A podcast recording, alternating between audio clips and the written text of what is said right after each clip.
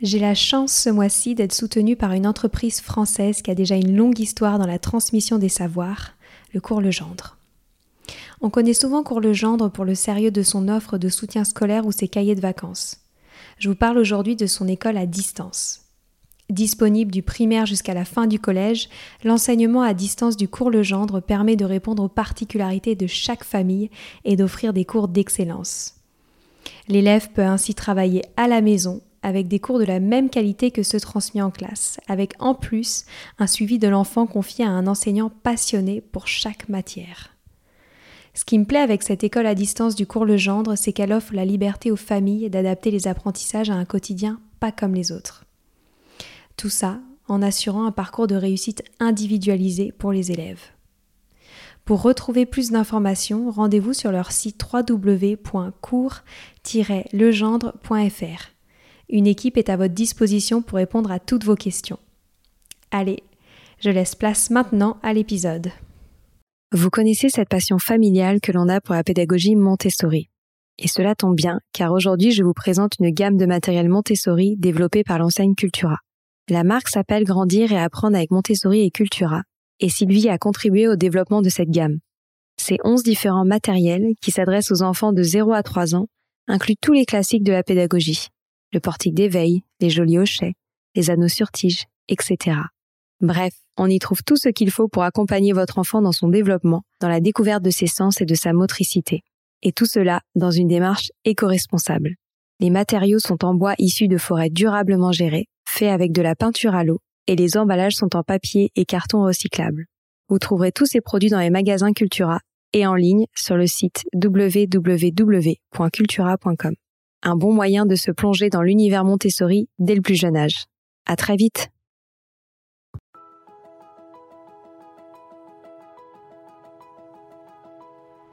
Bonjour à tous, ici Stéphanie, c'est moi, et Sylvie D'Ecleb pour un nouvel épisode du podcast Les adultes de demain. Les adultes de demain, c'est un échange autour de l'éducation et la parentalité pour éduquer autrement. C'est aussi un livre qui s'intitule « Offrir le meilleur aux enfants » aux éditions Attier. Vous trouverez le lien sur notre compte Instagram et sur notre site internet lesadultesdedemain.com.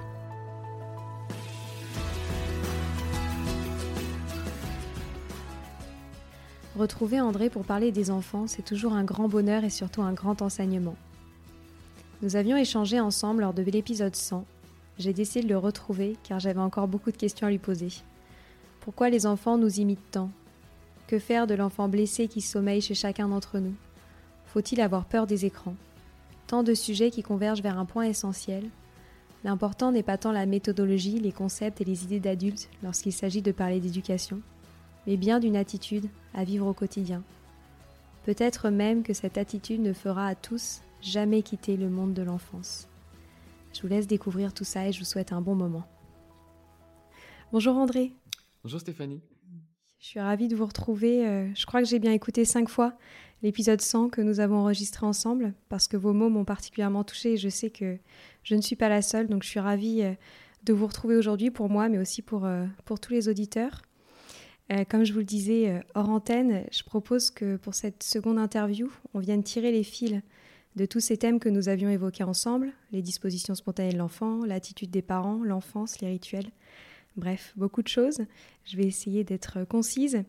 Et le premier fil que je souhaite tirer, c'est cette dernière phrase que vous avez prononcée lors de notre dernière interview, qui résonne toujours beaucoup en moi. Vous avez dit « Les enfants deviennent comme nous les voyons et ils deviennent comme ils nous voient ».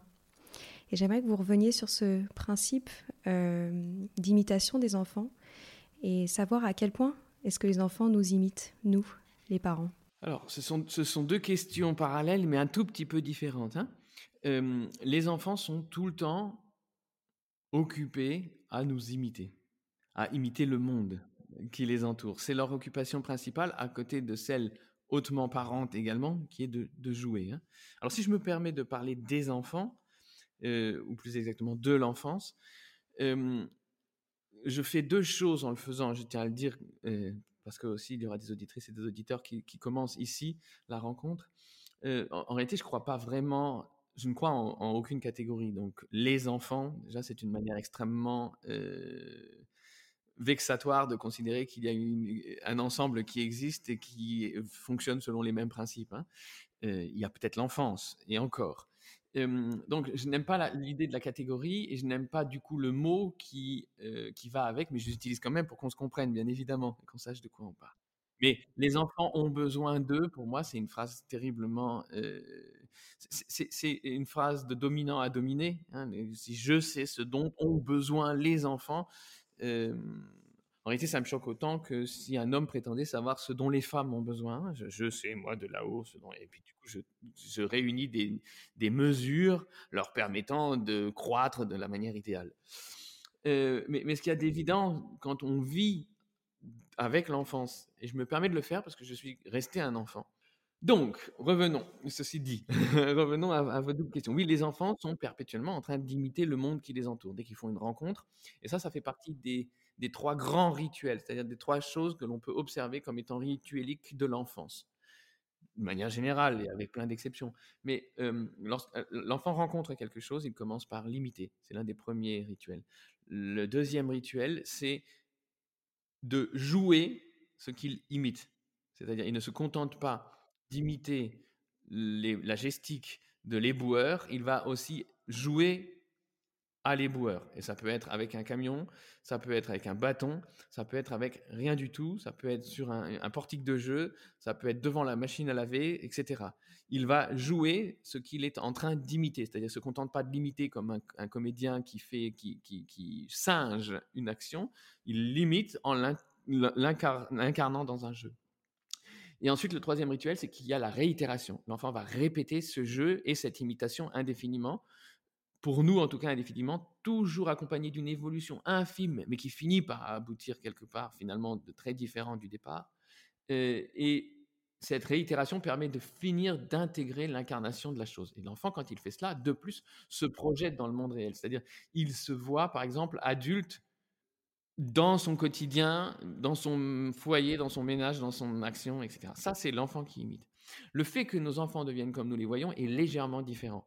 Alors, ils nous imitent, d'accord ? Et là, ils deviennent comme ils nous voient parce qu'ils se projettent dans cet avenir. Se contenter de nous imiter ne les forcerait pas à devenir comme nous. Mais le fait de se projeter en se voyant comme ils nous voient les force quasiment à devenir comme nous parce qu'ils n'ont pas d'autre paradigme à imiter, pas d'autre modèle à imiter. Par ailleurs, les enfants deviennent comme nous les voyons et c'est encore plus important. C'est encore plus important. Et ça, alors, vous voulez tirer le fil, alors on va dérouler la pelote, hein, et aller au centre de la pelote. Alors, le centre de la pelote, c'est le patriarcat. Et ça, on ne pourra pas l'éviter, on ne peut pas faire de détour, il faut le reconnaître. C'est qu'il y a un jour, il y a des messieurs blancs un peu âgés qui ont pris des décisions concernant l'ensemble du monde. Et c'est très étrange, hein, que ça fonctionne toujours. Donc, c'est là qu'on a créé des catégories, qu'on a créé la possibilité de mettre des gens dans des catégories, qu'on a créé la possibilité de mettre le vivant dans diverses catégories, qui peut être utile, mais qui devient dangereux lorsqu'il y a discrimination. Et de plus, on a décidé que certaines catégories étaient légitimées pour dominer les autres. Par exemple, les hommes dominent les femmes et les adultes dominent les enfants. C'est comme ça. On ne se rend même pas compte que c'est un ordre hiérarchique. On pense que c'est simplement on a une marotte éducative, donc on pense que c'est tout simplement un devoir pédagogique. Alors, nos enfants deviennent comme nous les voyons parce que nous avons créé un ghetto, le ghetto de l'enfance. Et le ghetto de l'enfance est constitué de murs très hauts bâtis par toutes les idées et les concepts que nous avons développés autour de l'enfance. Ça va des grandes lignes éducatives jusqu'à tous ces objets épouvantables qu'on a inventés pour l'enfance, qui sont des jouets difformes, infâmes, des livres qu'aucun adulte ne voudrait parcourir, etc., qu'on met à leur disposition sous prétexte que c'est adapté à leur âge. Vous savez, les voitures difformes avec des pneus aux boules, des yeux, des nez, des oreilles, des couleurs criardes et des proportions absolument infectes. Et nous disons, ça, c'est bon pour l'enfant. Mais l'enfant, c'est pas ce qu'il cherche. L'enfant cherche à entrer dans son monde avec des voitures qui sont à la taille de son monde, mais qui sont la plus parfaite imitation, et on en revient à leur don d'imitation extraordinaire, la plus parfaite imitation possible des voitures qu'il voit dans la rue, et les voitures difformes avec des pneus boules et des nez, des sourires et des jantes violettes clignotantes, ils ne les voient pas dans la vraie vie. Donc, il faut qu'ils admettent que finalement, leur monde est tellement différent des autres et que c'est ça leur monde. Les couleurs criardes, les proportions infâmes, le gnagnantisme, la manière que nous avons de nous adresser à eux, la manière que nous avons de les traiter. C'est-à-dire que Stéphanie, si on ne se connaissait pas du tout et qu'on se rencontrait dans la rue et que je vous passais la main sur les cheveux en disant « Oh, comme elle est mignonne !» Mais j'espère une réaction extrêmement violente de votre part. Ou si j'arrive chez mon garagiste en disant « Oh, ben ça, c'est un bon garagiste, hein, il est vraiment sympa et je suis sûr qu'il va très bien réparer ma voiture. Hein, monsieur le garagiste qui va bien réparer ma voiture, il va m'envoyer paître. » Je l'espère, du moins. Vous voyez ce que je veux dire ? Eh bien, ce que nous trouverions insupportable, c'est-à-dire vous, Stéphanie, et toutes nos auditrices et nos auditeurs trouveraient insupportable que je vous passe la main sur la joue en disant « Comme elle est mignonne » ou « Va faire un bisou à tonton », mais nos enfants, ce dont ils observent que nous le considérons comme inacceptable pour nous, observent qu'ils nous attendons d'eux qu'ils le trouvent acceptable. Et ça, c'est une discrimination. C'est faire un groupe, c'est-à-dire le groupe de ceux qui méritent qu'on ne leur touche pas la tête et il y a ceux qui ne méritent pas ou pas encore. C'est ça, les murs du ghetto. Et de plus, nous bâtissons autour une espèce de douve pleine d'eau, qui sont toutes les mesures et qui sont tous les dispositifs que nous avons inventés autour de l'enfance. Et finalement, nous sommes assis de l'autre côté, sur l'autre rive, et de l'autre rive, entre nous, nous discutons des mesures à prendre pour le bien-être et le devenir des habitants du ghetto. Mais les enfants, eux, ils ont une loyauté totale envers nous, et surtout une nécessité vitale depuis le premier moment, d'être avec nous et de faire ce que nous faisons. On en revient à leur nécessité, de leur penchant pour l'imitation. Et pour ce faire, ils n'ont plus qu'une solution, c'est de grimper par-dessus les murs du ghetto, de traverser à la nage les douves pleines d'eau froide et de venir, dégoulinant d'eau, s'asseoir à côté de nous. C'est une métaphore, bien évidemment, mais prenez-la aussi vraiment au sens le plus propre possible. Ils viennent s'asseoir à côté de nous, dégoulinant de tout ça. Et déjà, ils ont rempli l'un de leurs premiers penchants, c'est qu'ils sont avec nous. Et une fois qu'ils sont avec nous, pour faire comme nous, ils n'ont plus d'autre possibilité que de se regarder eux-mêmes avec les mêmes yeux que ceux que nous utilisons pour les regarder. Et c'est ainsi que nos enfants, c'est inévitable, deviennent comme nous les voyons. C'est ainsi que nous nous voyons aujourd'hui encore avec les yeux qui ont été posés sur nous lorsque nous étions des enfants. Et nous posons ce même regard, et c'est là que le destin prend un cours circulaire infernal, c'est que du coup, nous nous voyons comme nous avons été vus enfants, mais de plus, nous voyons nos enfants comme nous avons été vus quand nous étions enfants. Et pourtant, vous dites, chacun porte en lui un enfant blessé. Qu'est-ce qu'on fait de cet enfant blessé par rapport à nos propres enfants ? Alors, l'enfant blessé, nous l'avons tous en nous, c'est l'enfant auquel on a dit un jour, tel que tu n'es pas bien, tu n'es pas suffisant, c'est pas assez, il faudrait que tu fasses plus d'efforts, il faudrait que tu fasses des progrès, il faudrait que tu changes, il faudrait que tu évolues, il faudrait que ceci, il faudrait que cela. Ça, c'est l'enfant blessé parce qu'à chaque fois qu'on nous dit ça veut dire que tel que nous sommes, on n'est pas suffisant, on n'est pas bon et qu'il faudrait faire quelque chose et de préférence se donner de la peine pour être considéré comme digne d'appréciation, d'être aimé en fait, hein, c'est ça derrière. Le problème, c'est que quand on nous dit que tel que nous ne sommes pas aussi bien que nous serions si nous étions différents, c'est une blessure assez difficile à oublier. C'est pour ça que nous la portons en nous toute une existence durant. C'est ça l'enfant blessé. L'enfant blessé, c'est l'enfant auquel on a donné le sentiment, parce que nos parents, nos grands-parents, nos oncles, nos tantes, nos amis, nos proches, nos pas proches, les inconnus au supermarché, le conducteur du bus, le chauffeur de taxi, tous nous ont demandé, nous parents au tout début, préparez-vous, toutes et tous, si vous n'avez pas encore d'enfants, ou souvenez-vous-en si vous en avez, la question suivante a été posée par tout le monde, est-ce que cet enfant fait ses nuits ?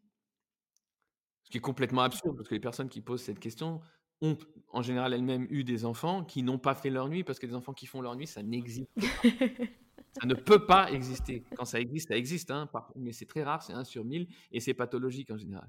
Donc tout le monde sait que ce n'est pas possible, un enfant, et pour plein de bonnes raisons. Hein, l'enfant est dans un besoin éperdu de reprogrammation, il arrive d'un monde homogène, et il tombe, mais comme ça, hein, d'un seul coup, dans un monde binaire, où il y a du chaud et du froid, alors qu'il ne connaissait ni le chaud ni le froid, mais une température centrale. Et donc, cette reprogrammation du logiciel de l'âme, pour citer Jean-Marie de Lassus, se fait par le regard, avec la mère, avec les parents. Et donc, c'est impossible un enfant qui fait ses nuits. Et cependant, par cette question répétée par tellement tout le monde, on en vient à penser que c'est important que l'enfant fasse ses nuits. Et comme le nôtre ne les fait pas, on pense qu'on a un problème ou que l'enfant a un problème. Et du coup, on s'adresse à l'enfant dans le non-verbal. C'est ce que l'enfant ressent le mieux, comprend le mieux. On lui donne à ressentir « je t'aimerais plus si tu dormais plus ». Ce qui veut dire que tel que tu es, je t'aime moins que je ne t'aimerais si tu correspondais à mes attentes. Infuser plutôt des attentes de la société, parce que moi j'en avais pas de telles, mais bon, puisque la société demande, je me fais le vecteur et je te dis que je t'aimerais plus si tu dormais plus. Ce qui veut dire que d'abord je t'aime pas autant que je pourrais t'aimer si tu correspondais à mes attentes, mais ce qui veut dire aussi, si tu veux être aimé, il faut pas que tu deviennes toi-même, mais il faut que tu deviennes quelque chose qui correspond à tous les concepts que nous, adultes, avons dans notre esprit sur ce que devrait être une enfance. Et il se trouve, malheureusement, que ces concepts que nous avons tous en tête ont été développés par des hommes blancs un peu âgés. Et nous les reproduisons indéfiniment et que nous portons en nous, du coup, la blessure qui ne cessera plus jamais, puisque ce n'est pas de l'amour inconditionnel. Donc, croyez que « je t'aime » suffisait à exprimer l'amour inconditionnel, mais pas du tout, puisque « je t'aime » vient généralement suivi d'une virgule et d'un « mais ». « Je t'aime, mais je t'aimerais davantage si ». Tu rangeais ta chambre, tu faisais tes devoirs, tu ramenais de meilleures notes. Ça, c'est plus tard. Et puis, ça n'arrête pas, même en tant qu'adulte, ça n'arrête pas. On est tout le temps, nous autres adultes, en train de présenter nos excuses parce que je ne me suis pas encore amélioré, je n'ai pas encore fait ça, je n'ai pas changé, je fais toujours comme... Alors qu'on devrait reconnaître que c'est notre personnalité qui essaye, notre individu qui essaye de poindre derrière ses cendres. On s'en excuse, on demande qu'on accepte de nous excuser d'être nous. C'est un souvenir de ce que l'enfant aurait pu devenir et qu'il n'a pas pu devenir parce qu'il est devenu ce qu'on attendait qu'il devienne. Et cet enfant blessé qui ressurgit tout le temps, le guérir au moment où nous avons des enfants est une mission impossible, Stéphanie, on n'y arrivera pas. C'est un Everest. C'est un Everest tellement décourageant qu'on en reste tous en bas parce que, encore une fois, ça veut dire que tel que tu es, ma grande, c'est pas top, parce que pour être top, faudrait que tu l'attaques, cette montagne. Mais toi, t'en as pas le courage, t'en as même pas vraiment l'envie. Puis changer une fois de plus, se donner encore de la peine. On a un culte de la peine. De la peine au nom de la peine, c'est-à-dire donne-toi du mal, fais-toi du mal, pour le plaisir de t'être fait du mal et de pouvoir le dire. Parce que la peine n'existe qu'à partir du moment où on a tourné le dos à l'enthousiasme. Quand on est porté par l'enthousiasme, on ressent de la fatigue, mais pas de la peine. On peut ressentir de l'épuisement, de la tristesse, mais pas de la peine. L'effort, le culte de l'effort. Et donc cet enfant blessé, comment le guérir ? Tant qu'on restera au pied de l'Everest, ou qu'on croira qu'il faut qu'on l'attaque et qu'on s'y mette pour changer et s'améliorer, c'est un chantier du désespoir. Et là, il y a une chose. Moi, je ne suis pas du tout là à donner des conseils ou des trucs et astuces, vous l'aurez compris, mais là, il y a une chose qui est imparable. C'est que si ce qu'on vient d'évoquer vous a touché, et normalement, c'est difficile que ça ne nous touche pas puisque ça vient des profondeurs de ce paysage intérieur qu'on connaît puisqu'on le pratiquait, on l'avait en nous. Si ça t'a touché, incontestablement, la prochaine fois que tu te trouveras face à un enfant, tu arrêteras d'appliquer des méthodes, des idées et des concepts, et tu seras soudain dans une nouvelle attitude, parce que l'attitude vient avant tous les concepts. Une attitude qui va tirer un trait sur ce « je t'aime, mais je t'aimerai davantage » et le remplacer dans le non-verbal par ce que chaque enfant blessé en nous et sur Terre voulait entendre à la base, qui est « je t'aime parce que tu es comme tu es ». Et c'est une attitude. Et si nous rencontrons un enfant, le nôtre, ou n'importe quel enfant, parce que maintenant ça nous titille, maintenant qu'on l'a évoqué, maintenant qu'on a vu le paysage. Rencontrer un enfant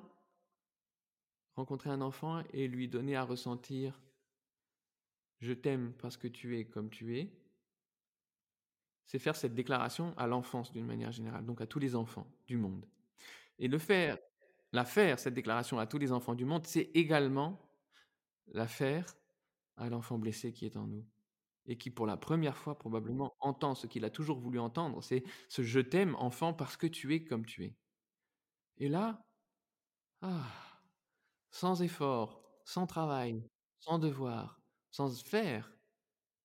On s'est juste positionné d'une certaine manière qui s'avère être la grande réconciliation. Et justement, sans travail et sans effort. Dès que ça demande un effort et un travail, dès que ça coûte de l'argent, prenez la fuite, il y a du charlatanisme derrière. Il y a quelque chose d'autre de l'ordre du non-verbal que j'ai beaucoup aimé dans votre livre. Je pense que celui-là, je l'ai pris dans Les rythmes et les rituels de l'enfant. C'est que vous parlez du principe de shared attention lorsqu'il s'agit des rapports entre parents et enfants. Est-ce que vous pourriez revenir là-dessus ? Alors, c'est l'attention partagée. C'est étrange, mais c'est tout à fait différent pour nous comme pour nos enfants. Je vous donne un exemple.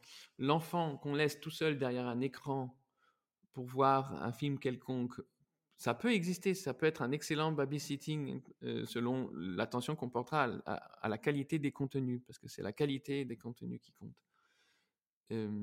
L'enfant ne va pas vivre la même chose seul derrière son écran que assis à côté d'une autre personne qui partage cette attention avec lui à l'écran, c'est-à-dire qui n'est pas en train de faire « oui, c'est très bien, bravo », en étant plongé dans son propre monde. Mais ce qui est compréhensible, ce n'est pas un reproche. Hein. C'est pas, mais, et puis, il y a des moments où on fait ça. Je le fais, tout le monde le fait. Hein.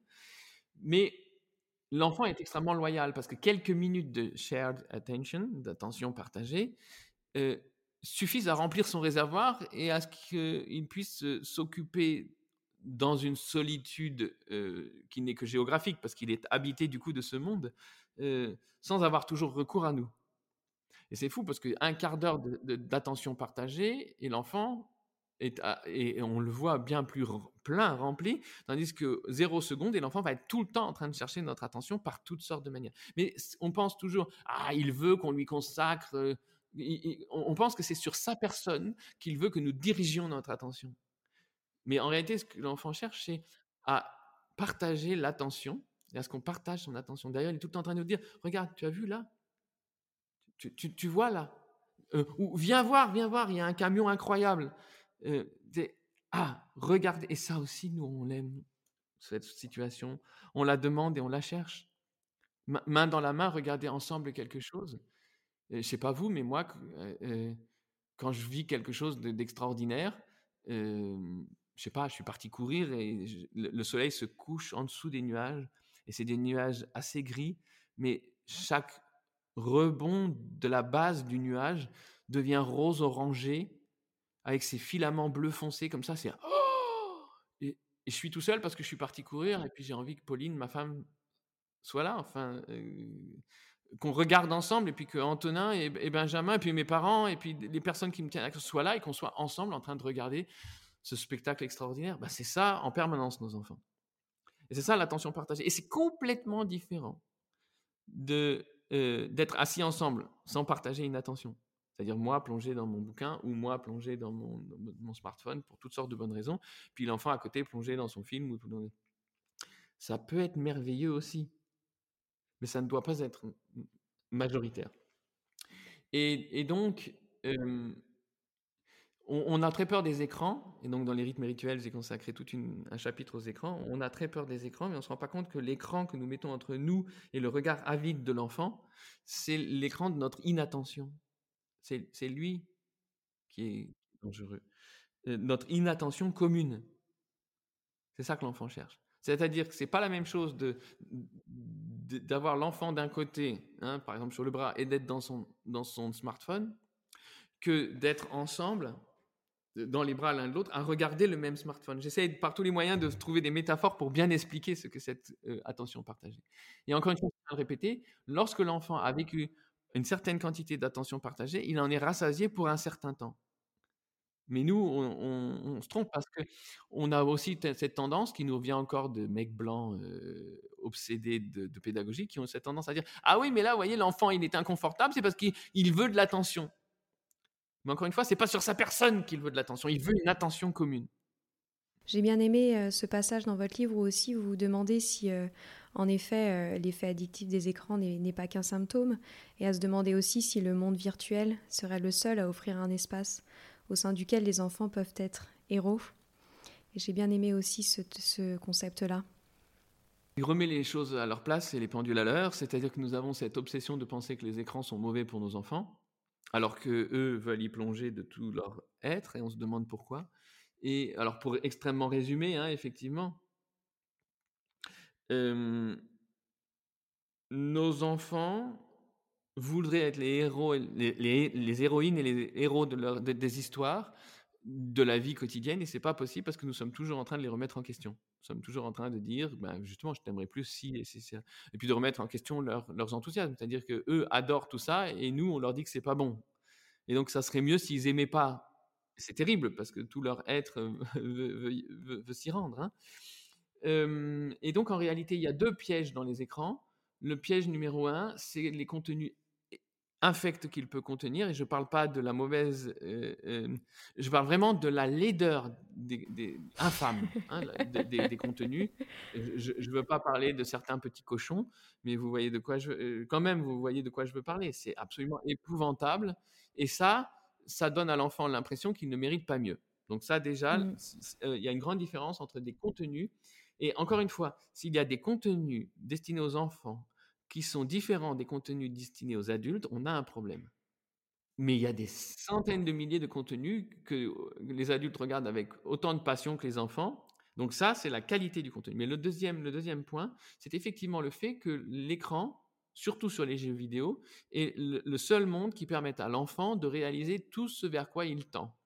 On est obligé de le constater, je ne vais pas en faire la liste complète ici, mais tout ce vers quoi l'enfant tend, être héroïque, être admiré, être vu, être reconnu, partagé, jouer, grandir dans le jeu, gagner en compétences, etc. Tout cela est impossible dans notre monde réel. C'est impossible pour un enfant. Il y a tant de choses vers quoi l'enfant tend qui lui sont impossibles à cause de notre ordre du monde. Et du coup, ce dont il rêve est impossible, non, c'est même pas ce dont il rêve, ce vers quoi tout son être se dirige est impossible dans le monde réel, et tout d'un coup, depuis que ce monde virtuel existe, possible dans ce monde virtuel.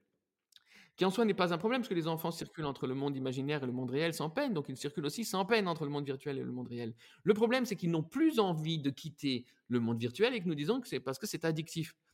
Et ça, c'est une manière de se voiler la face, et de ne pas reconnaître où est le vrai danger. Nous pensons que le danger, c'est le monde virtuel, alors que le vrai danger, Stéphanie, le vrai danger, c'est le monde réel qui, en aucun endroit et à aucun moment, ne va à la rencontre de ce vers quoi tendent nos enfants. Et donc, ce n'est pas en interdisant le monde virtuel que nous allons résoudre ce problème que nous avons d'addiction, soi-disant, aux écrans, c'est en rendant le monde réel assez appétissant et plus attirant pour nos enfants que ne l'est le monde, mais en même, on n'a pas besoin qu'il le soit davantage. Mais si le monde réel était plus attirant que le monde virtuel, ben nos enfants ils passeraient un minimum de temps dans le monde virtuel. Mais si on avait un monde réel qui était aussi attirant que le monde réel, que le monde virtuel, alors on aurait des enfants qui vont de l'un à l'autre dans un vrai équilibre. Je vous donne un exemple, parce que ça aussi ça nous frappe tous. On voit tous nos enfants plongés dans les écrans, mais on ne voit pas quand ils en sortent. Par exemple, Antonin, mon fils aîné, grande surprise dans ma vie, parce que moi, j'ai très peu d'estime pour l'automobile et très peu d'estime pour le sport, veut faire du sport automobile dès l'âge de 8 ans. Bien. Ça c'est les moments où il faut que tu choisisses entre deux convictions. La conviction que le sport et l'automobile, tu préférerais ne pas les avoir dans ta vie, et puis la conviction que bah, tes enfants écrivent leur histoire et que tu n'es pas à l'abri d'une belle surprise, ce qui a été le cas d'ailleurs. Et donc, Antonin s'entraîne depuis maintenant 4 ans, depuis bientôt 5 ans, sur la piste, mais aussi de manière pas vraiment virtuelle, parce que quand on voit comment ça le secoue, mais dans un simulateur. Et aussi, il a des jeux sur tablette. Tout ça, c'est virtuel, hein, dans lesquels il conduit à toute allure des voitures virtuelles. Et il est dans sa tablette, là, complètement obtus, complètement autiste, plongé dans ce monde. Tu l'appelles à table, il ne t'entend pas. Par contre, tu lui dis, c'est l'heure de partir pour rouler au karting. Là, tout d'un coup, il t'entend, il pose sa tablette en plein milieu. Hein. Il éteint en plein milieu, il la pose et il se jette dans sa combinaison parce que aller conduire des vraies voitures de course sur la piste, c'est beaucoup plus attirant que de conduire ces voitures-là dans le monde virtuel. Et ça nous donne quand même une indication à côté de laquelle on ne devrait pas passer. Mais on passe à côté parce qu'on préfère s'aveugler et penser à les vilains écrans. Au lieu de se rendre compte qu'on vit dans un monde dans lequel, à aucun moment, le monde ne va à la rencontre du penchant de nos enfants. Et notamment dans le monde réel, la dernière fois, on a parlé d'enthousiasme. Et vous nous avez dit notamment qu'un jeune enfant vit en moyenne une tempête d'enthousiasme toutes les 2 à 3 minutes, alors que pour l'adulte, c'est plutôt 2 à 3 fois par an. Comment est-ce que déjà on respecte cet enthousiasme de nos enfants et comment est-ce que nous, on arrive à ne pas perdre cette magnifique disposition spontanée ?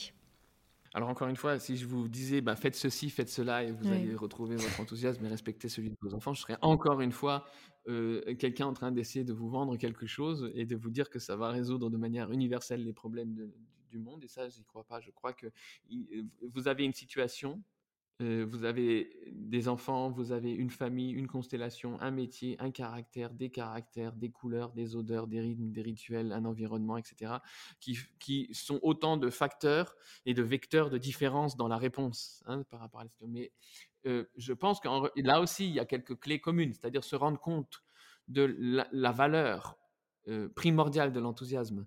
C'est ce qui nous a permis... Toutes les histoires qu'on aime sont portées par des gens enthousiastes. L'enthousiasme, c'est pas la joie, c'est pas la même chose.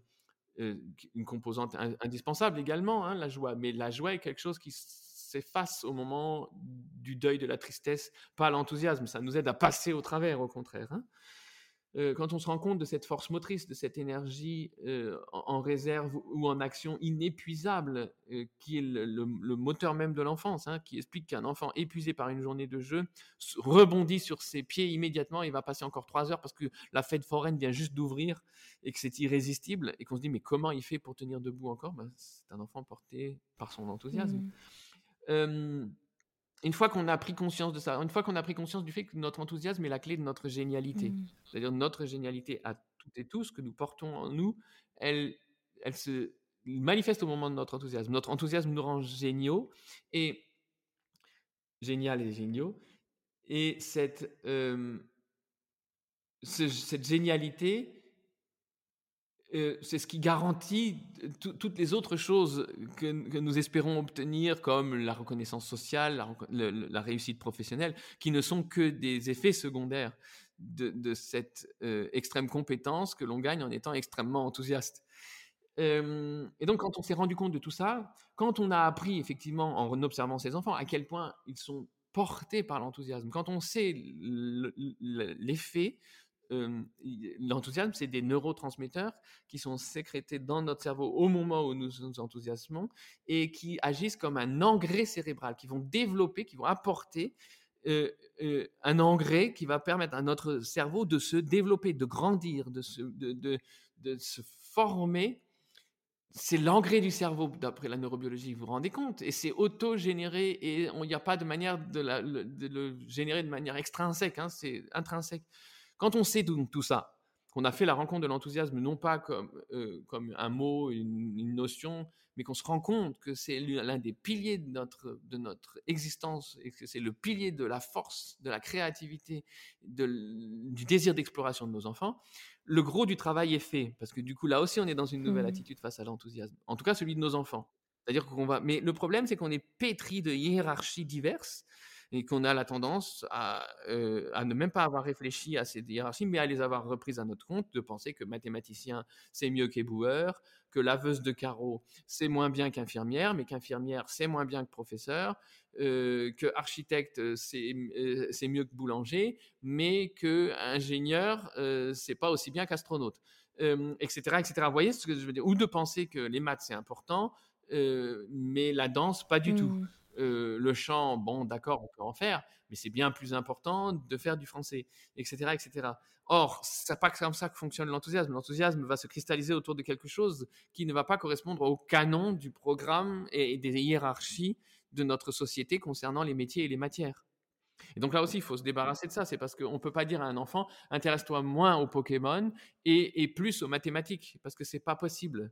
Notre capacité d'enthousiasme, on ne peut pas la descendre pour les Pokémon et l'augmenter pour les mathématiques. On ne peut que faire une chose, c'est descendre d'une manière générale notre capacité d'enthousiasme.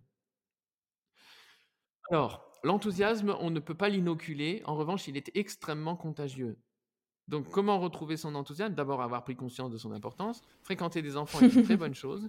Et fréquenter des gens enthousiastes, parce que ça passe d'une personne à l'autre. Mais pas le sujet de l'enthousiasme, la force de l'enthousiasme. Moi, quand j'étais musicien, je suis guitariste, quand on m'emmène voir un pianiste virtuose qui joue dans un enthousiasme fantastique ou une soprana extraordinaire qui nous emmène avec son enthousiasme à des hauteurs inimaginables, j'ai plus qu'une envie, c'est de rentrer à la maison, pas pour chanter comme une soprano parce que je vais pas y arriver, ni pour jouer du piano comme ce pianiste parce que c'est pas mon truc, mais pour, avec la même quantité d'enthousiasme que l'une et l'autre, jouer de mon instrument qui est la guitare. Vous voyez, et donc j'ai été contagié par leur enthousiasme, pas par le sujet de leur enthousiasme. Oui. C'est des petites clés, des porte à entrouvrir, et comme l'enthousiasme était un lac intérieur recouvert de toutes les conventions et de toutes les mauvaises expériences que nous avons faites, le simple fait de soulever un coin du rideau, et c'est ce que nous venons de faire, et d'entrevoir le paysage de l'enthousiasme et le paysage de l'enfance derrière ce coin du rideau, c'est déjà une invitation, c'est déjà une manière d'être passé de l'autre côté du miroir, et être passé de l'autre côté du miroir, c'est fait à notre insu, t'es la seule chose à faire, elle n'a pas coûté d'effort, et maintenant on va créer quelque chose de ce côté-là du miroir. C'est mon grand espoir à ce point-là. Et une question qu'on doit souvent vous poser, c'est: n'y a-t-il pas de danger qu'un enfant se mette à s'enthousiasmer pour plein de choses, sans jamais aller au bout ? Oui, mais ça c'est cette défiance standard que nous avons envers l'enfance, envers l'humain, envers nous-mêmes finalement, hein. Mais personne n'a véritablement d'expérience sur la chose.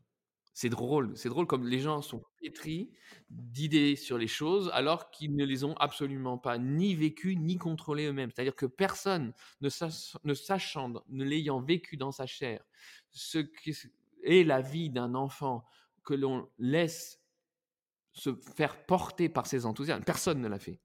Donc personne ne sait où ça aboutit. Mais on a des idées là-dessus, c'est terrible. C'est comme moi... j'aime dire par exemple, je suis un enfant de 51 ans qui n'a jamais été interrompu dans son jeu. Le jeu est la première chose que fait l'enfant dès qu'on le laisse tranquille, c'est pas un hasard, et si on ne l'interrompait pas, il ne ferait que ça. Qu'est-ce qu'il advient d'un enfant que l'on n'interromprait pas dans son jeu, non seulement une journée, mais une semaine, un mois, une année, une vie entière? Qu'est-ce qu'il en sortirait? Alors, on va vous sortir toute une liste, un asocial, analphabète, chômeur, etc., etc. On va faire toute une liste, mais personne ne l'a expérimenté, personne ne sait où ça conduit, puisque personne ne l'a vécu chez quelqu'un ou chez lui-même. Donc, c'est extraordinaire de voir à quel point nous avons une idée des choses, alors que nous n'en avons strictement aucune expérience. Il n'y a aucun domaine dans lequel on se permettrait ça. Il n'y a aucun domaine dans lequel on se permettrait de dire telle chose va conduire à telle chose alors qu'on ne l'a pas expérimenté, que ce n'est même pas une hypothèse que nous stressons. C'est quelque chose que nous déclarons et auquel tout le monde se tient. C'est incroyable. Et donc, ça me fait bien rire, moi. Ah ben oui, mais si on laisse un enfant s'enthousiasmer, ben il va papillonner, etc., etc. Mais qu'est-ce que vous en savez ? Parce que ce que vous allez faire comme expérience à l'heure qu'il est, c'est que vous allez prendre des enfants qui sont déjà passés au travers du laminoir qu'est notre société, et là, vous allez les prendre de l'autre côté et leur dire « Tiens, conduis-toi comme un enfant qui n'est pas passé au laminoir ». C'est pas possible. Vous récupérez l'enfant à la sortie et vous voudriez qu'il s'enthousiasme avec la véracité et la profondeur qui serait la sienne s'il n'était pas passé au laminoir. Si vous le prenez de l'autre côté, encore une fois, vous allez constater ce que vous allez constater, mais que vous avez produit. Comme dans le quantique, ce qu'il y a de passionnant, dans la physique quantique, ce qu'il y a de passionnant, c'est que l'objet même avec lequel nous observons un phénomène étant quantique, il va influencer le phénomène que nous observons. Et ben c'est ce qui se passe avec nos enfants. Quand nous prétendons, si on laisse l'enfant libre, si on lui fait confiance, il va papillonner d'un petit enthousiasme à l'autre et n'ira jamais au bout des choses. On ne peut pas envisager de réfléchir aux adultes de demain sans faire face aux enfants d'aujourd'hui et à ce qu'ils vivent. Je suis bien d'accord. Et on arrive déjà à la fin de cet échange. Est-ce que vous auriez une dernière chose à dire sur cette fameuse attitude ? Parce que c'est vrai que moi, j'aime beaucoup votre approche de ne pas donner une méthodologie. Mais cette attitude que l'on peut porter vis-à-vis de nos enfants. Oui, c'est la clé, c'est ce qu'il y a de principal ici, hein, c'est de reconnaître que toute chose éducative est un concept, une idée reposant sur, en général, des expériences plus ou moins mauvaises faites par des adultes. Hein, et tout, que ce soit de l'instruction en famille à l'internat, que ce soit des écoles aux accents italiens, germaniques, forestiers, démocratique, libre, etc., etc., on est toujours dans des concepts d'adultes, parce que l'enfant roi est un concept d'adulte et le laisser faire est un concept d'adulte qui, dans un cas comme dans un autre, alors on voit le balancier passer, hein, Alice Miller parle de la pédagogie noire, alors on parle de la pédagogie noire, on atterrit dans le laisser faire, mais dans les deux cas, on part jamais de l'enfant, mais on part des idées des adultes. Et ce qu'il faut bien s'imaginer ou se représenter, c'est qu'en réalité, avant tous ces concepts, il y a quelque chose de bien plus important qui est notre attitude. Et ça, il est soit une attitude de défiance, soit une attitude de confiance. Et j'ai bon espoir qu'après cette seconde rencontre, il y ait...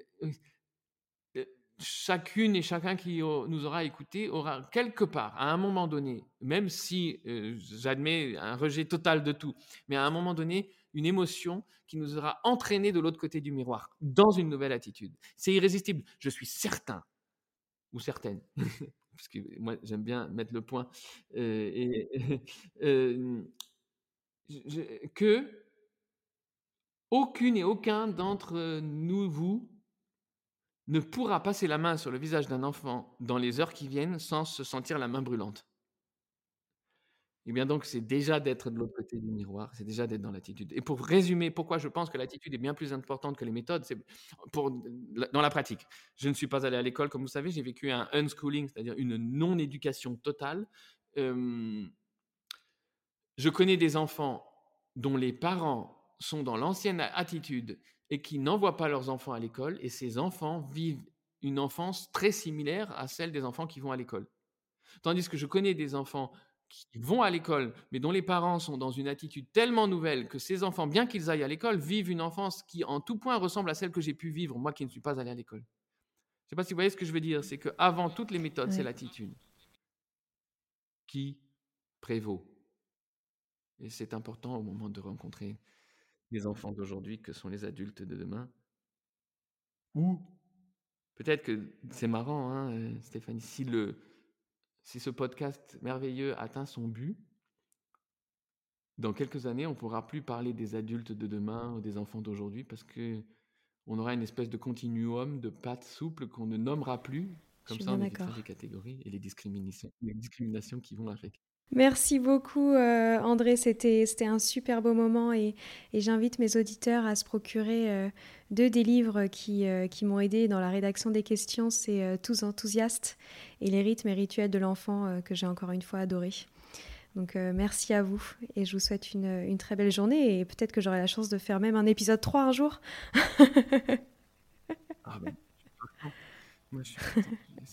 Salutations à tous de vous, et puis finalement vous m'aviez posé une question et depuis tout à l'heure je voulais y répondre. Vous aussi, ça va bien?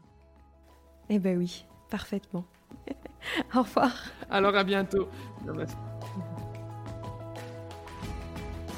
Voilà, c'est fini pour aujourd'hui. On espère que cet épisode vous a plu. Avant de se quitter, on a quand même besoin de vous. Si après avoir écouté cet exposé, vous ressortez avec plein d'idées pour apporter le meilleur aux enfants, n'oubliez pas de nous laisser 5 étoiles et un petit commentaire sur Apple Podcasts, sur iTunes ou toute autre plateforme d'écoute de podcast. Cela nous aidera à mieux ressortir et surtout à nous motiver pour continuer cette aventure ensemble. Si vous avez des suggestions, des idées de thèmes, des questions à poser, n'hésitez pas à nous contacter sur les réseaux sociaux, Instagram ou LinkedIn, en tapant Les adultes de demain. Nous serions ravis d'échanger avec vous. Si vous souhaitez en savoir davantage sur Sylvie, je vous invite vraiment à aller voir son blog sylvidesc-montessori.com ou à la suivre sur Instagram en allant sur son profil sylvidesc-montessori. Enfin, si vous souhaitez en savoir plus sur le calendrier des prochaines formations Montessori, rendez-vous sur www.apprendre-montessori.fr.